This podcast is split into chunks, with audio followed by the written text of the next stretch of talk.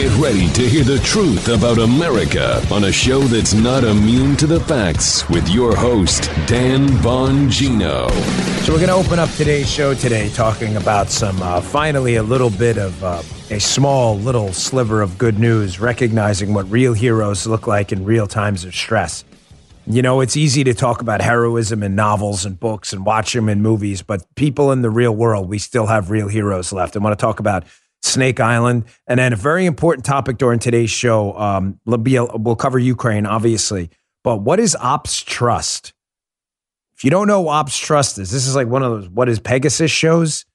You should, because I'd never heard of him until this Margot Cleveland piece. With cyber attacks on the rise, protecting your data security is more important than ever. So why is Congress considering a law that puts your data at greater risk of being hacked and exposed to foreign networks? The Durbin Marshall credit card bill shifts billions in consumer spending to less secure payment networks, all so that corporate mega stores can make bigger profits. Don't let Durbin Marshall steal your data. Visit handsoffmyrewards.com slash security and tell your senators to oppose the Durbin Marshall credit card bill. Paid for by Electronic Payments Coalition. Let's get right to it. Obviously, a very busy, uh, somber Friday today. Uh, we will reflect as much in the content, uh, given everything going on in Ukraine. Apparently, some Chechen fighters are headed over to Ukraine now with kill lists for Ukrainian officials. I mean, this thing is going to get ugly, uh, uglier, I should say, fast.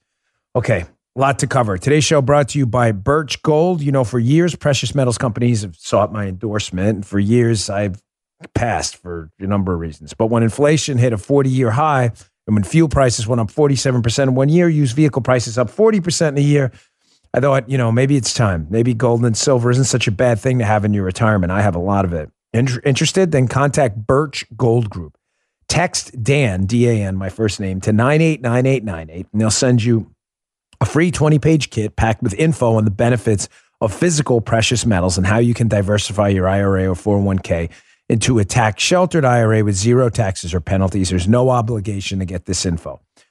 Listen, the U.S. government's driving the value of the dollar to nothing. Gold and silver have been historical safe havens against inflation. So if you want to diversify into gold and silver, do it with Birch Gold. Text Dan to 989898 to get a free info kit on gold. Text Dan to 989898 and get your free info kit now. Past performance is not a guarantee of future results. Message and data rates uh, re- apply. Uh, thank you, Birch Gold. All right, Joe, let's go, buddy. It's Friday. Like it, It or is. not, yes.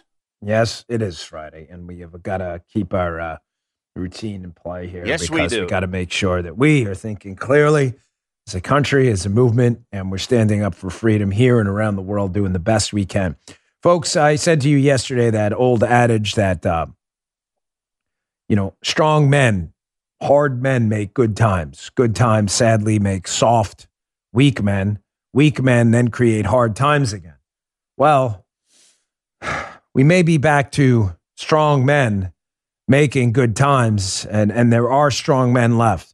If you haven't heard the story of Snake Island yet, you should. Snake Island is an island. It's actually, I, I believe, a little bit closer to Romania than it is, uh, well, a lot closer than it is, obviously, Yeah. inland Kiev in Ukraine. And Snake Island had a Ukrainian outpost of uh, 13 Ukrainian uh, uh, border officers over there on Snake Island, right? Well, the Russians uh, pulled up in their uh, in in, a, in a, one of their naval vessels and told these uh, 13. It's a very very when you say Snake Island, I mean a very very small island, but strategically located in an important spot. And told the Ukrainian border guards there, the 13 of them, well, you better surrender or we're going to bombard this island. And they were they were dramatically um, outgunned. The Ukrainians, that is, were outgunned. Well, the Russians didn't get the answer they were looking for. Now, this is in uh, uh, Ukrainian, but uh, it's worth hearing anyway. You'll hear some comms. It's very short Some communications from the Russians over to the Ukrainians, and I'll translate for you what they said afterwards. Check this out. Москва. 200 метров. Ракетный катер. Россия.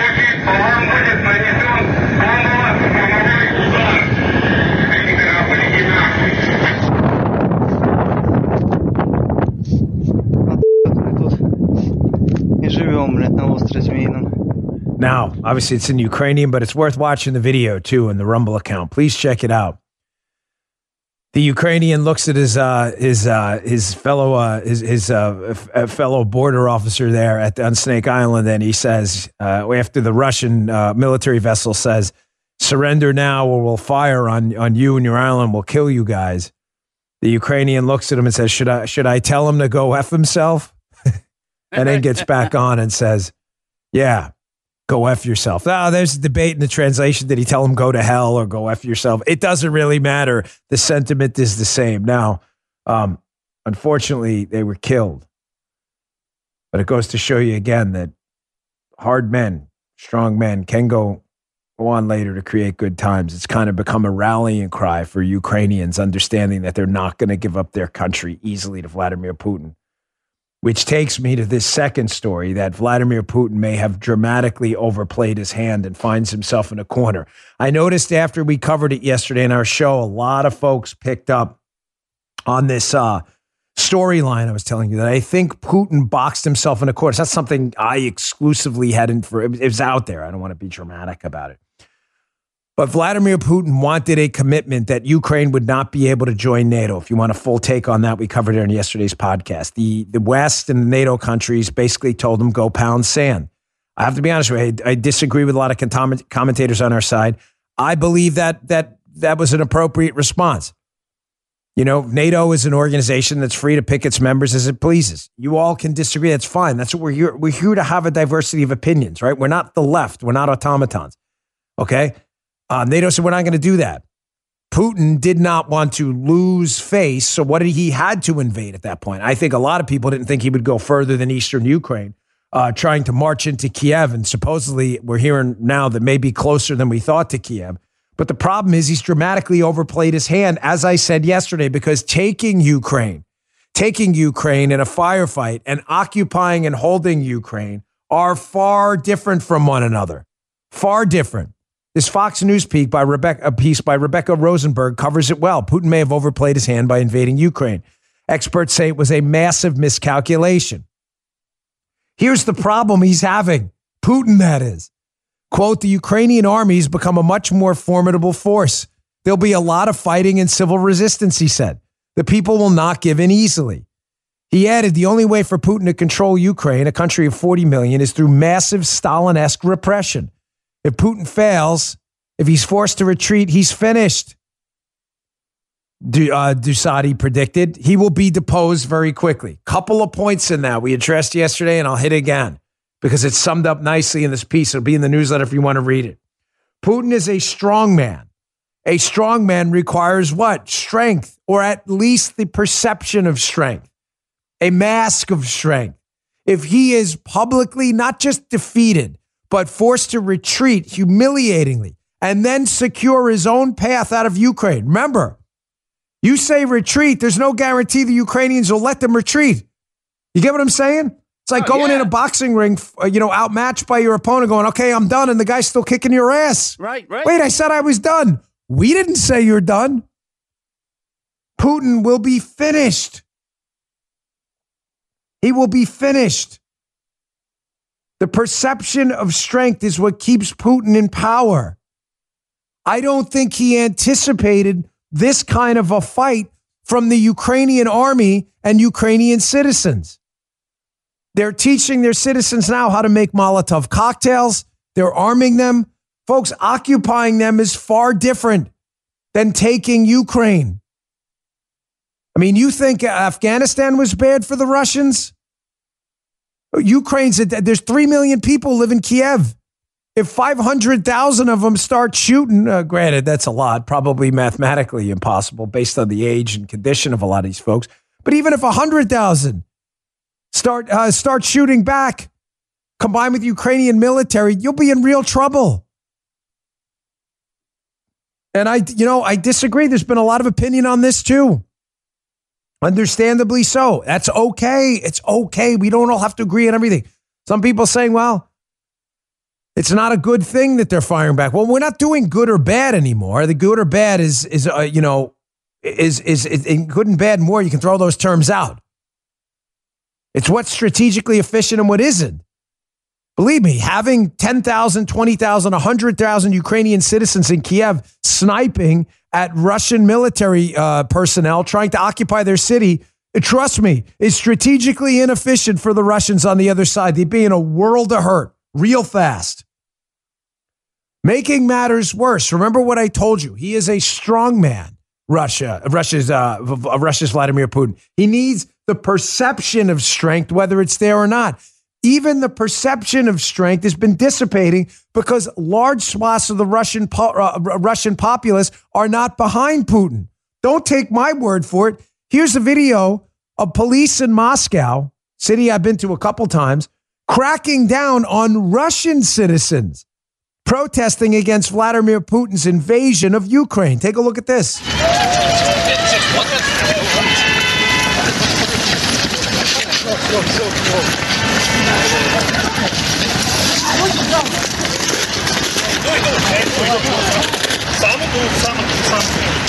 That's Russia. That's not Ukraine. By the way, what does that remind you of? Moscow police coming in, breaking up protests, locking up people. Kind of looks like ah, dictator Trudeau up yeah. there up north, don't it? Yeah, that's what I was going to say. Canada. No, it doesn't, Dan. No, it doesn't. Really? You sure about that? You want to compare the two side by side? Now you know why I'm so concerned about what's happening up north, too. Remind you of someone up there? Folks, the Russian populace was behind largely Vladimir Putin when he took Crimea in 2014 on the peninsula from Ukraine. That doesn't appear to be the case this time. Maybe a lot of Russians felt Crimea was part of Russia. Maybe they felt like they needed some adventurism back to gain a sense of national pride. It's clear right now, and not all, but obviously, but large swaths of Russia are not behind the strongman. You can't have strength if you don't have your own people behind you, period. This guy is in a lot of trouble right now. Yes, Ukraine's in a lot of trouble too. But Putin has way, way overplayed his hand. Right, the Russian economy right now. Good point. Crash in the in the st- stock market in Moscow, stock exchange there. Russian bonds trading near zero, worthless, garbage. Who's going to invest in Russia and buy Russian denominated debt right now, knowing you're probably never going to be paid back? Only an idiot. You know what the Russians will have to pay in interest? They'll have to pay like uh, what, Tony Zaza rates. Is that the guy's name from Rocky? The remember Joe, the loan shark from the Rocky oh, movie? Oh, yeah, I'll give you a loan, Rock. I'll give you a loan, twenty seven percent, and then we'll break your thumbs if you don't pay. Putin's gonna have to pay more than that. Who's gonna buy Russian debt? You'd have to be an idiot. Now, here's the bad news. Uh, Biden. I, again, I'm trying to keep a level headed approach because I am. Whereas, as, you say this right. As much as the left wants you to believe otherwise and divide us, the right is on Team America, at least the people I associate with. Team America does not mean Team Biden. If Team Biden do do and uh, continue to do or don't do things that are pro or against the cause of Team America, fine. If they do things that are that are done well, I'll support them. If they don't, they won't. But I live in a constitutional republic where I have the right to free speech. And my humble yet strongly felt opinion is that President Biden's actions right now are making the situation over on the Ukrainian Russian border and in Kiev now much, much worse. And I will vocalize them no matter what. Here's what I mean this comes from the Joe Biden please stop talking file. You don't need to vocalize every single thing kicking around in your brain bucket all the time. The man is entirely predictable because he keeps telling them what he's going to do, including, by the way, before I play this cut, this morning it came out, Friday, that Psaki is saying, well, that thing you heard yesterday, I reported on my radio show about cyber attack options being on the table for Russia, that's been mischaracterized. Please stop talking.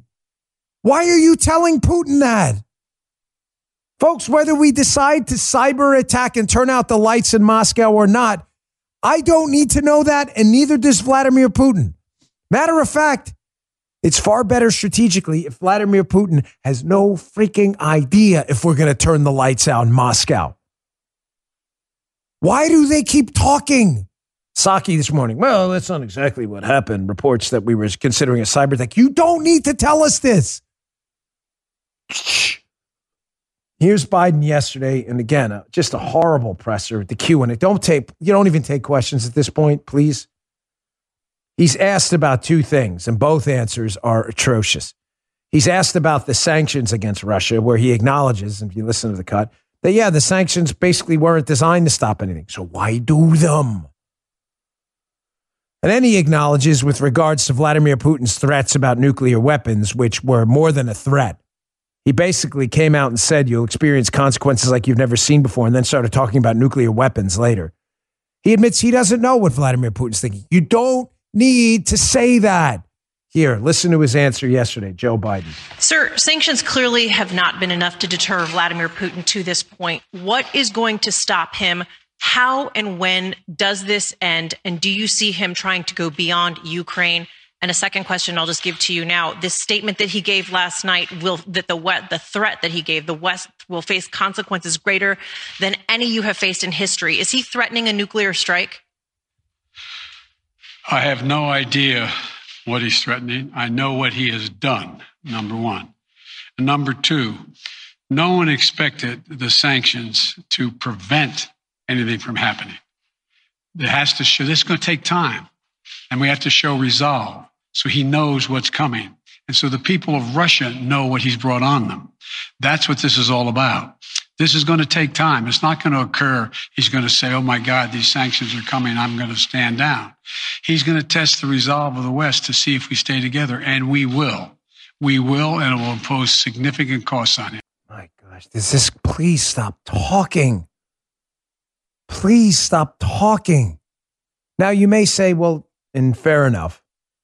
What would you prefer him to say, Dan, especially with regards to Vladimir Putin's nuclear threats? Here, let me give you a hint. First, it's probably not a good idea to tell Vladimir Putin, hey, you're so complicated. I don't know what you're thinking. Therefore, you have a strategic advantage. I mean, he's only a former KGB officer. Maybe a better idea would be to say, you know, it appears from Vladimir Putin's comments that he was implicitly, maybe explicitly saying that nuclear weapons are on the table. Well, uh, let me tell you something, Vladimir. The nuclear advantage is ours. And if you want to see Moscow turned into a, a glass parking lot, tomorrow would probably be a good idea to continue these threats. I'll leave it at that. Good point.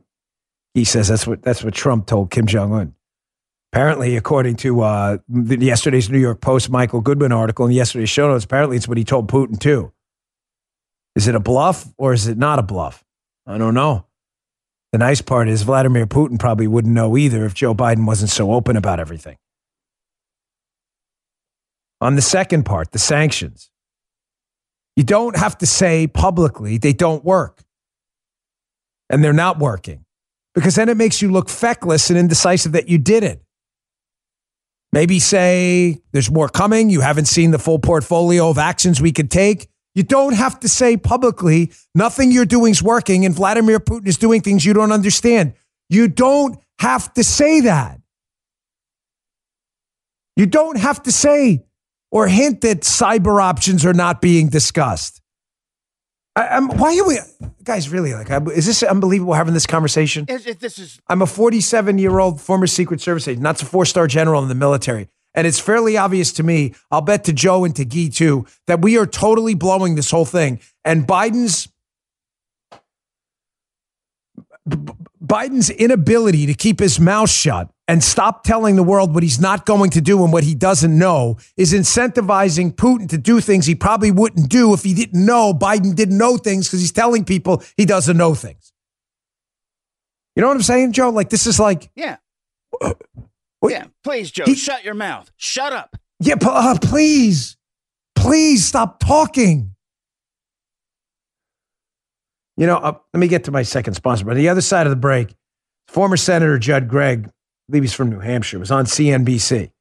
It's a minute long clip. I don't, I don't know Judd Gregg particularly well. But Joe, Judd Gregg, I mean, has it nailed down better than Joe Biden does. He's on CNBC and he's asked, like, hey, what are we going to do? Well, hey, here's what we could do. We could start producing oil and basically bankrupt Russia tomorrow. Like, there's an idea. And by the way, on these sanctions things, when have they worked? like ever anywhere? I'll get to that in a second. It's an important clip. If you're looking for a firearm that's easy to transport, you got to check out the U.S. Survival Rifle from Henry Repeating Arms. It's a portable rifle you can put together and take apart in a few minutes. And then when you're not using it, you can store the parts in the little case it comes in. It's so small, it can be stored anywhere in a go bag, anywhere. It's light enough to carry everywhere. Comes in black and two different camo patterns. You can pick one up for three to four hundred dollars, depending on the finish. You can watch a few videos at henryusa.com/survival, and while you're there, be sure to order their free catalog. Henry makes more than 200 rifles, shotguns, and revolvers, and they're all made in America, backed by a lifetime satisfaction guarantee and the best customer service in the business. Go to their website. It's henryusa.com and be sure to order a free catalog. They'll send it with free decals and a list of dealers in your area. That's henryusa.com for a free catalog and decals and to see the Henry US Survival Rifle.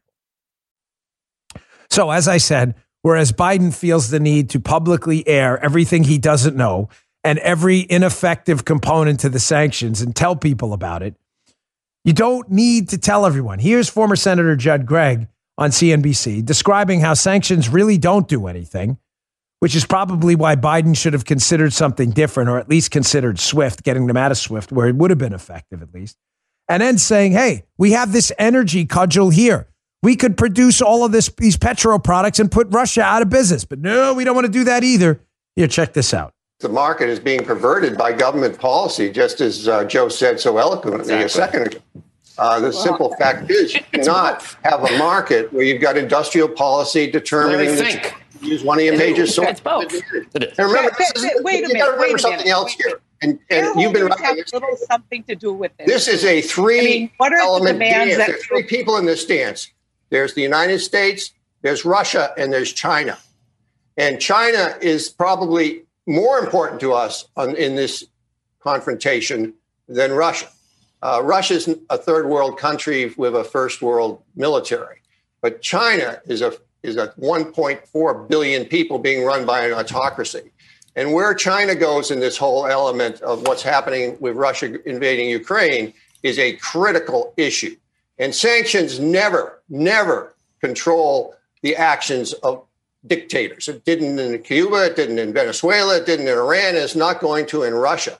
What will control their actions is to fundamentally undermine their economy. And the way you do that is for us to produce so much gas and oil that we are able to replace Russia as a force in this world how do you, for how economic you, energy. Couple points there. He's right.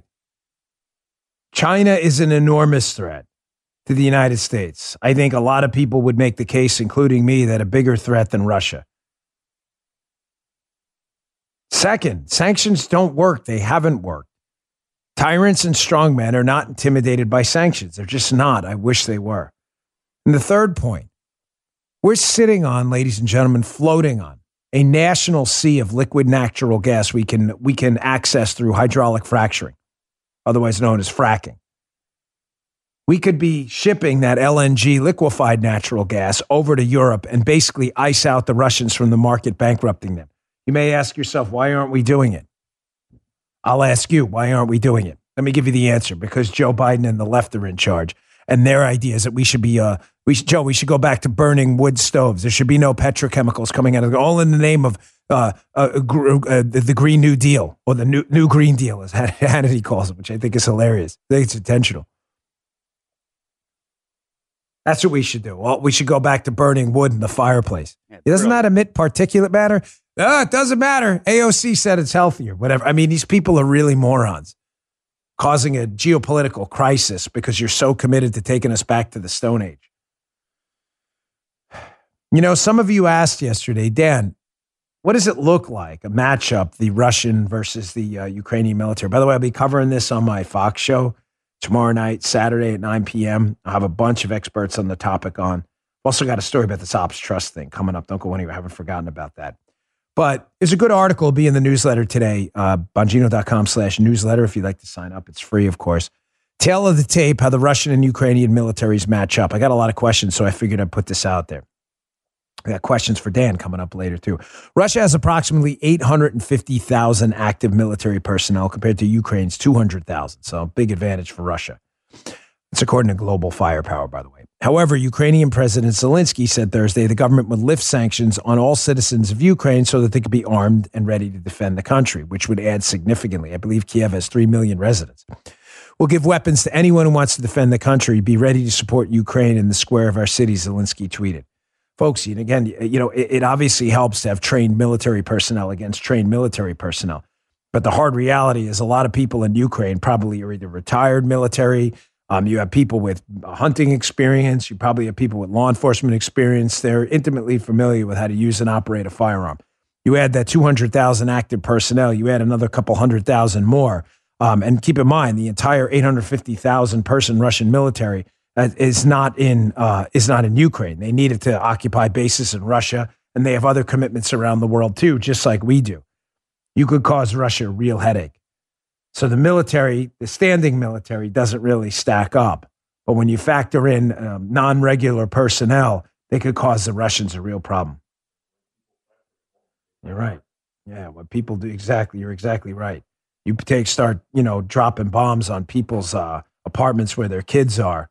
You start taking their jobs and everything they earn. You know, you had a different fight in your hands. Remember, you got one guy, a Russian uh, military officer or uh, soldier, coming in here is, you know, probably isn't making a lot of dough. He's probably in a mission he finds questionable. Then you got a dad with former police experience who you just killed this kid in a bombing attack and or scared the hell out of him and you should take over their city. Yeah, it's kind of different. Now, there were a lot of bad takes yesterday, including the ridiculous Malcolm Nance, MSNBC guy, suggesting that Chernobyl was being taken over by the Russians because it powers north central Ukraine. Chernobyl, Joe.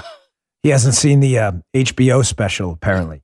Um, Chernobyl hasn't uh, been powering anything for decades now. He may have missed that accident thing.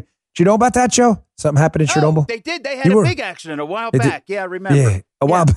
You yeah, I, yeah, it, it, was really screwed up. Yeah.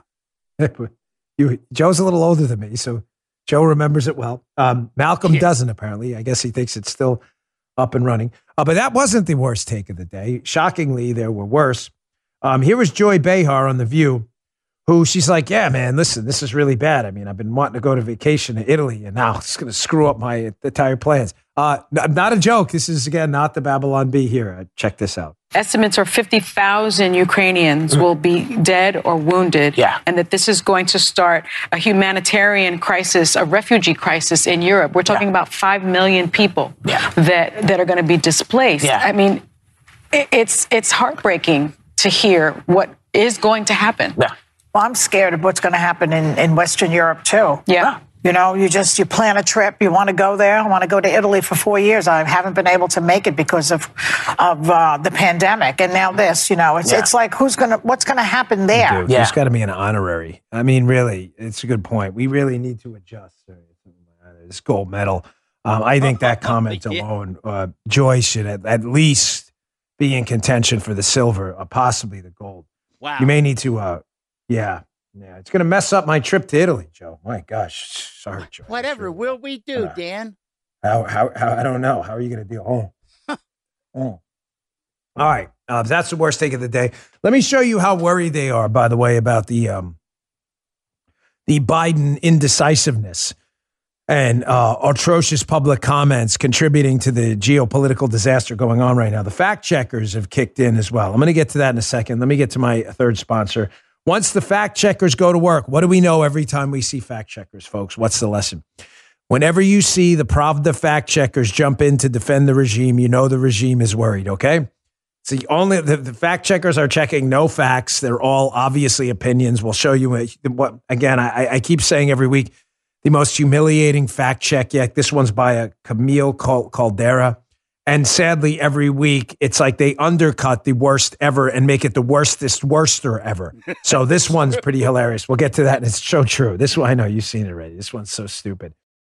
So here we go again with the fact checkers. Every week I tell you this is the dumbest, worst fact check yet.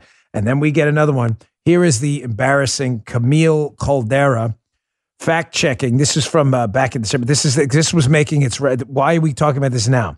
Because this was making its way around yesterday because a couple of people had reposted the Jen Psaki photo of her wearing the pink hammer and sickle hat. Remember that one? This is making its rounds.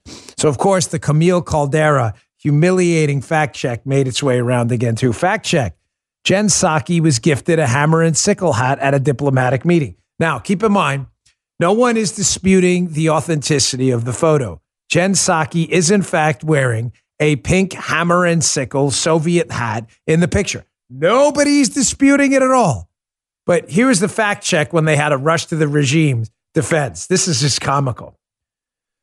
They say uh, first, uh, here's Jen Psaki hugging Russians foreign, talking about a tweet, hugging Russia's foreign minister and Russia's chief foreign affairs propagandist while wearing a, pa- a pink hammer and sickle hat, he wrote. This is for tweets yesterday. Here's another. Several other Facebook accounts have shared the image with comments like, oh, the irony. After three years of Russia, Russia, Russia, from Russia with love, while being sure to note the hammer and sickle are a communist symbol. Now, notice this. She, they acknowledge in the piece, this is supposed to be a fact check. In return, Lavrov, the Russian uh, foreign, foreign minister, had a gift for Psaki. The pink hat she's wearing, she's wearing, she's wearing in the photo. Though it's difficult to decipher the logo on the hat, the traditional furry Ushanka hat resembles the hammer and sickle. This is Camille Caldera. It's just embarrassing. I'm really sorry. Again, you always know whenever you see this, you always know that something is bothering them, and, and always has been their attachment to Russia, this regime, and their love affair with socialist ideology. I love their fact check too. They check the fact that she's wearing a hat and acknowledge she's wearing the hat. Speaking of misinformation campaigns, which, which uh, fact checkers are experts in, that's what they do. You know, yesterday I was out, got some family in town, and um, things pop. And uh, I saw this thing pops. People always send me stuff when they see my name. And I saw this article. Joe sent me a text about this before the show, which is rare. He's like, I can't believe, like, this is embarrassingly stupid. Psychology Today, Susan Nolan, PhD, and Michael Kimball have an article up. Misinform, rinse, repeat, an effective talk radio tactic. The article is about yours truly, me. Now, this is supposed to be a professional journal for people in my field. You know, I never, rarely, if ever, cite academic credentials because I think it really genuinely makes you sound like an idiot you're smart, you're smart. It should speak for itself. But again, in this case, it's relevant to the story. So I, I have a graduate degree. Um, and it's not an MS as they cite in the piece, it's an MA. Um, it is a graduate degree in psychology. It was a focus because my, my the school I was in at the time, Queens College and the City University of New York, which is under the City University of New York system, specialized in behavioral learning and neuropsychology. That's where our professors were focused in those specific arenas and spheres, right? Those are the two things I found interesting. I'm very proud that I went to school and uh, and and found that that program interesting. Well, professional, I guess, colleagues in this professional journal decided it would be a good idea uh, to again try to defame me and destroy my name in a professional journal. Ironically, talking about misinformation and me while citing misinformation, which is what Joe texted me about. It's just kind of hilarious an article about misinformation, using misinformation to claim you're, you're uh, relaying misinformation to people. Here, from this Psychology Today piece, which the, with these two uh, dunces, showing you a PhD is indicative of nothing more than three letters behind your name if you're not smart enough to apply it to the real world. Bongino is sometimes careful to avoid outright misinformation. But with respect to the pandemic, he's been less careful and was recently permanently banned from YouTube for repeatedly posting coronavirus misinformation, including the fake fact that masks are useless. So it was repetition that actually got Bongino booted from YouTube, but he retains access to numerous other platforms. These two are morons. These two, I, I swear, it's like there's nothing you can do to them either. What are you going to do? Sue them? They'll sit there all day and be like, well, he's a public figure. It doesn't matter. I never claimed masks are useless. What I said was the science of the cloth mask and improperly fitted surgical masks are useless. Did you listen to the show? Joe, did I not say on the show that the science seems to indicate that a properly properly fitted KN95 may uh, have some benefits? Did I not acknowledge on the show that even a surgical mask may have some small limited benefit on the transmission side, but there's no data that it stops on the receiving side from receiving the virus yes. into your lungs and nose. Yes. Did we not? Did these two morons even go back and listen? Nope. What did they do? They fell for a misinformation campaign by the slobs at Google and wrote it in a professional journal without doing any research. Will we get any apology from Susan Nolan? Who's the other moron? Gee, put that back for a second. Will we get any apology for them? Susan Nolan and Michael Kimball. Nope. Nope. They are actually using misinformation. I want them to put the whole quote. Here we go, Joe. Yeah. Not missing context like a fact checker. I want them to put the whole quote in there. They act like I said every single mask under every circumstance was useless, which would in fact be misinformation. That's not what I said. Did you even watch it? Now you understand my point about why professional organizations like psychology associations are a total mess? These two idiots write an article about misinformation using misinformation. I swear, there's, there's nothing you can do when you're a public figure. Nothing. It's a, seriously, it's a total waste of your time. they are allowed to defame you whenever they want because you have to prove that they had some malicious intent, which I know they did, but it's impossible. It's, it's almost impossible to prove in court. I almost fell off my chair when when you. I know you that. did. This guy, dude, this guy never texts me after hours. Folks. We like, and that's not because we don't. we just we're both busy and everybody want you know after a hard day. We're he's like, this is really like the dumbest thing I've ever seen. Yeah, it's a professional journal. You can read uh, you can read the piece. I'm not linking to it in my newsletter today, but it, those two should be embarrassed. And by the way, I'm not going to let that go. Both of you who wrote that piece. You should, at a, morally and ethically, you should do the right thing. If you want to accuse me of saying something, you should at least put the freaking quote in there and have some professional dignity, Susan Nolan and Michael Kimball. But you don't. You have no dignity, none at all. You're not serious people. All right. Um, I'm going to get to this next story. You know what? Let me get my, my last sponsor and sorry to stack them up. I appreciate your patience. But what is Ops Trust? If you haven't heard about this, we're going to cover this on my show this weekend on Fox 2. You need to pay very close attention to this next segment. Then we'll get to some of the questions for Dan. you got some good ones this week. So I read this piece and I debated do I cover this exclusively on my Fox show? But given that the segments can be a little bit shorter sometimes, I thought maybe I'll just have Margot Cleveland on my Fox show. Fox show. So barring any any additional super catastrophic developments in Ukraine, I still intend to have Margot Cleveland on to discuss what I think is the most profound piece I've read so far this month. It's an article in the Federalist by the great Margot Cleveland. It'll be in the newsletter today. Please read it, bongino.com slash newsletter. It's called Let's Hope the Special Counsel and Others Are Investigating the People Who Watch You Online. Who is watching us online? And who the hell is Ops Trust? Well, she describes a little bit how the special counsel investigation into the spying operation on Donald Trump may, may have a nexus through the tech executive to this group that has the ability, apparently, to watch some of the things we're doing online. From the Margot Cleveland piece, hang with me. It's just two paragraphs here, but they're important. She's talking about Rodney Joffe, the tech executive who, according to the uh, legal paperwork filed by Durham investigating the Spygate scandal, that Joffe and his group exploited internet data for purposes they weren't supposed to be used for. Okay. So she says, so where did Joffe's group get access to this data, you know, but the Trump team it had reviewed? And what was the community this group was part of that had, quote, unusual access to the DNS lookup data of private companies, public institutions, and universities? A random email forwarded by Joffe to Georgia Tech's uh, Antonakakis provided a possible answer.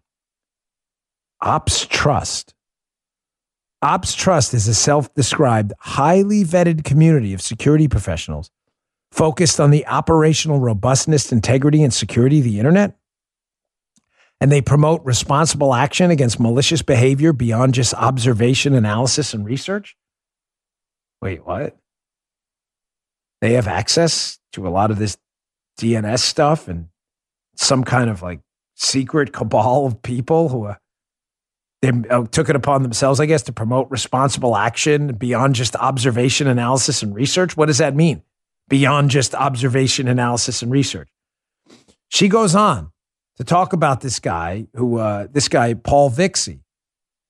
And she says that slides available online from a 2014 conference contain several interesting tidbits of information. First, the link to the Ops Trust presentation back in 2014 includes the name Paul Vixie who, as noted above, told the New Yorker, the journalism outlet, that Joffe, the tech executives group, is, quote, widely understood to have the ability to see nearly all the DNS lookups on a given domain. In other words, whatever website you're going to. That was not Vixie's only connection to the story. Rather, Paul Vixie's name first appeared when Slate, the online mag, pushed the Alfa Bank tale shortly before the November 2016 election.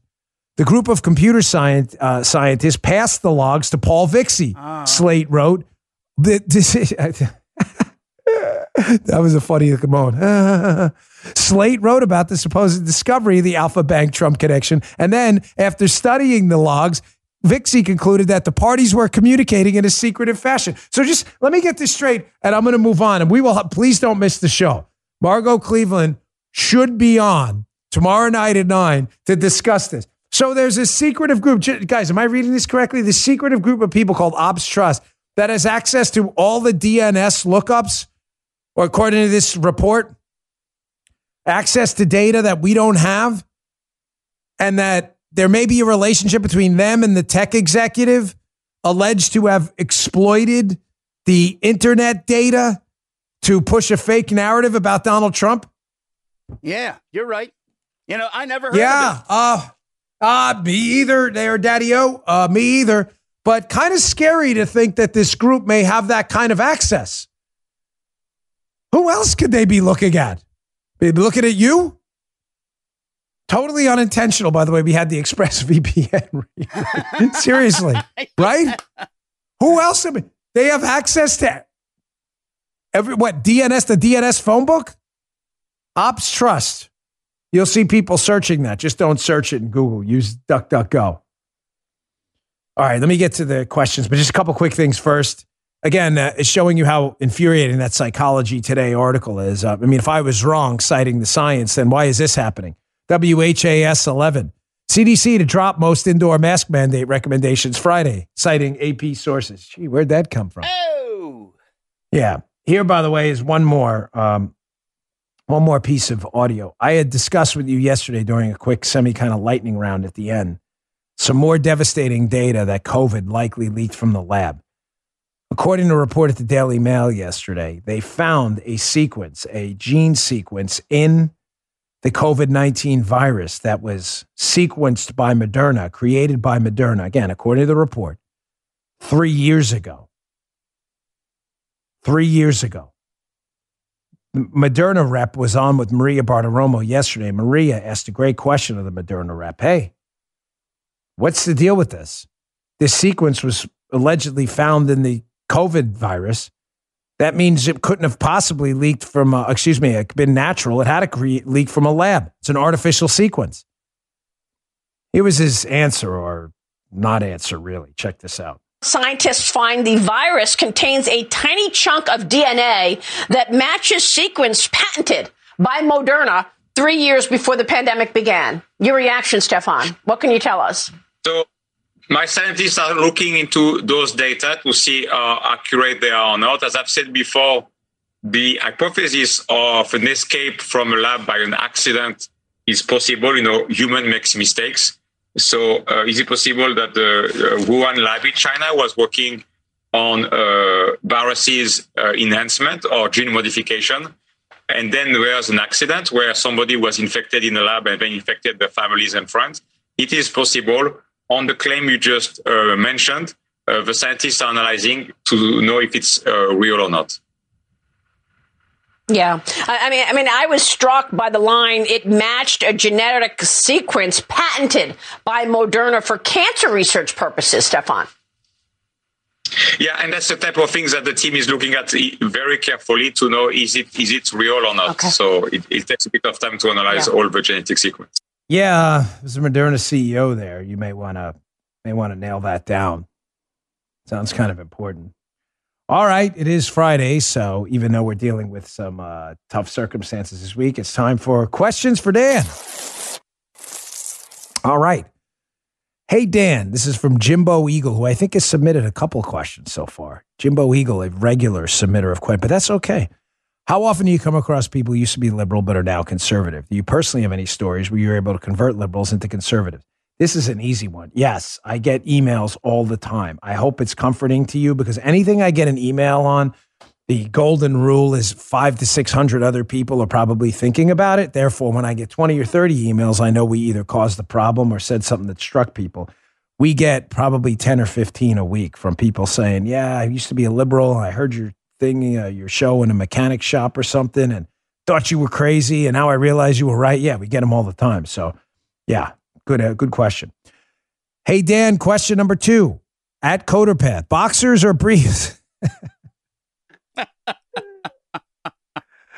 Boxer briefs, actually. Tommy John. Tommy John. Always. Yeah, seriously. I mean, they didn't pay for Tommy. I've always worn Tommy John. Boxer briefs, of course. It can't work out. Boxers, come on. Everybody knows that. Hey, uh, Dan, this is from, uh, hey, Dan, Denise NB. Do you think we just ushered in World War III? Um, gosh, I, I really hope not. Obviously, I pray we don't. I was praying last night that uh, the Lord Almighty get into the head of Vladimir Putin and make him get, you know, just see rationality again. Um, but I, I don't. I, I got unless Vladimir Putin gets uh, incredibly desperate, I have to believe um, he's going to have to retreat at, at some point out of Ukraine. But uh, I know it's on a lot of your minds, and I wish I had a better answer. But sometimes, unlike Joe Biden, sometimes not saying something is the best. I just don't know. I don't know. Uh, here's the next question. Hey, Dan from at Statwoman. I have a question about sanctions. What, if any, would be the ramifications for or impact on the U.S. dollar if SWIFT sanctions were imposed against Russia? So, SWIFT is the international uh, Belgium based clearing system where countries pay countries. If you can have access to SWIFT, it's effectively like you not having access to the bank. What effect would it have on the U.S. dollar? Well, the U.S. dollar, it depends, you know, what other, that there's so many different macro factors playing in right now, including excessive printing of money that are devaluing the US dollar that I think the status of the war would have more effect than Russia being taken out of SWIFT. In other words, if the war gets ugly in Ukraine fast and starts uh, taking in international partners of ours, then yeah, I think the U.S. dollar, you know, could have could have an issue. So, um, I don't know. I can tell you right, it's going to crush the ruble. That's for sure. So that is that we know. Uh, hey Dan, B Wertz eleven. Do you golf at all? And have you played with President Trump? I don't golf, and I'll explain to you why. I played baseball my whole life, so my swing is in the the horizontal plane. I've had a hard time breaking that. Now, I used to try to golf, but the problem now is because I have an arthritic left shoulder, which you can see is I can't externally rotate my shoulder. So I can't follow through even if I wanted to with a golf club. So no, I don't golf, and no, I have never golfed with President Trump. Uh, I've been on the golf course with many presidents, but it was typically in my prior line of work as an agent, not as a fellow golf colleague. Here's another one. Adan, King Henry 369. Where was the Secret Service when Hillary and the gang spied on Trump? Doesn't the Secret Service have countermeasures for that? Uh, yeah, they do, but the countermeasures were not tailored towards what Hillary and their team did. In other words, Hillary Clinton's team used a, a spy, an actual person, and his colleague to go and spy on George Papadopoulos. The Secret Service doesn't have a detail on George Papadopoulos. There's no way they'd vet them. You got me? Also, spying angle number two the, uh, the unmasking of Trump officials' team's communications. The United States gets the metadata from almost every cell phone account in the country what they do with it later on in the metadata, the Secret Service doesn't have custody of that. That's not ours. That's in an NSA account. The Secret Service would never know. And third, the exploitation, according to the indictment, of the DNS data from Trump Tower, the exploitation of that was a government account. In other words, the tech executive we discussed in the Cleveland Police, Joffe, had access to that account legally through a government contract. What he did with it later and the allegations he exploited it to create this fake narrative, We would never know that. How would we know that? He could take the data, print up a bunch of DNS stuff, and run away with it. So they're not designed for that. It's more designed to secure the president's phone with encryption to make sure no one's listening in on the president's phone calls or reading his emails. Was that broken? We don't know. We'll see later. But good question. Fair enough. I'm not defending or not defending anyone. I'm just telling you the hard truth. Thank you. Hey Dan, Angie seven two two two two zero zero two. I created an account at Truth Social. It says I'm on a wait list. Do you know why that is? I do. Uh, Angie, uh, Truth Social does not want to make the mistakes of some other platforms out there, um, and doesn't want to let everyone um, on at the same time because this is not some trick. It's not some let's create a line to make it look like we really want it in. Um, I really want to, you know, you know, create demand and stuff. It, they just want to make sure the tech functions seamlessly. That's why. Don't believe the leftist media hype. Eh, blah, blah, it's all crap. There's tremendous demand for True Social. I'm on there. I'm at D Bongino. So I appreciate you following me over there. Just give us a little bit of time over there uh, to make sure uh, make sure it works. Give them, I should say us, give them a little bit of time over there to make sure it works. Okay, one last point before we roll. Uh, showing you again. Sadly, we're being led by imbeciles. This is an actual tweet from the New York Times, which uh, shockingly did a bit of reporting, Joe. Quote The U.S. met with China over three months to present intelligence to them showing Russia's troop buildup near Ukraine and to urge Beijing to help avert war, U.S. officials say. Chinese officials rebuffed the U.S. and shared the information with Moscow. Ooh. Just going to leave that one uh, right there. We are being led by idiots. All right, folks, thanks again for tuning in. Please don't miss my show tomorrow, Unfiltered. We will have a stacked lineup for you, 9 p.m. Set your DVR if you can't make it live. Thanks a lot. We appreciate it. We will see you all on Monday. Good day, sir. You just heard Dan Bongino.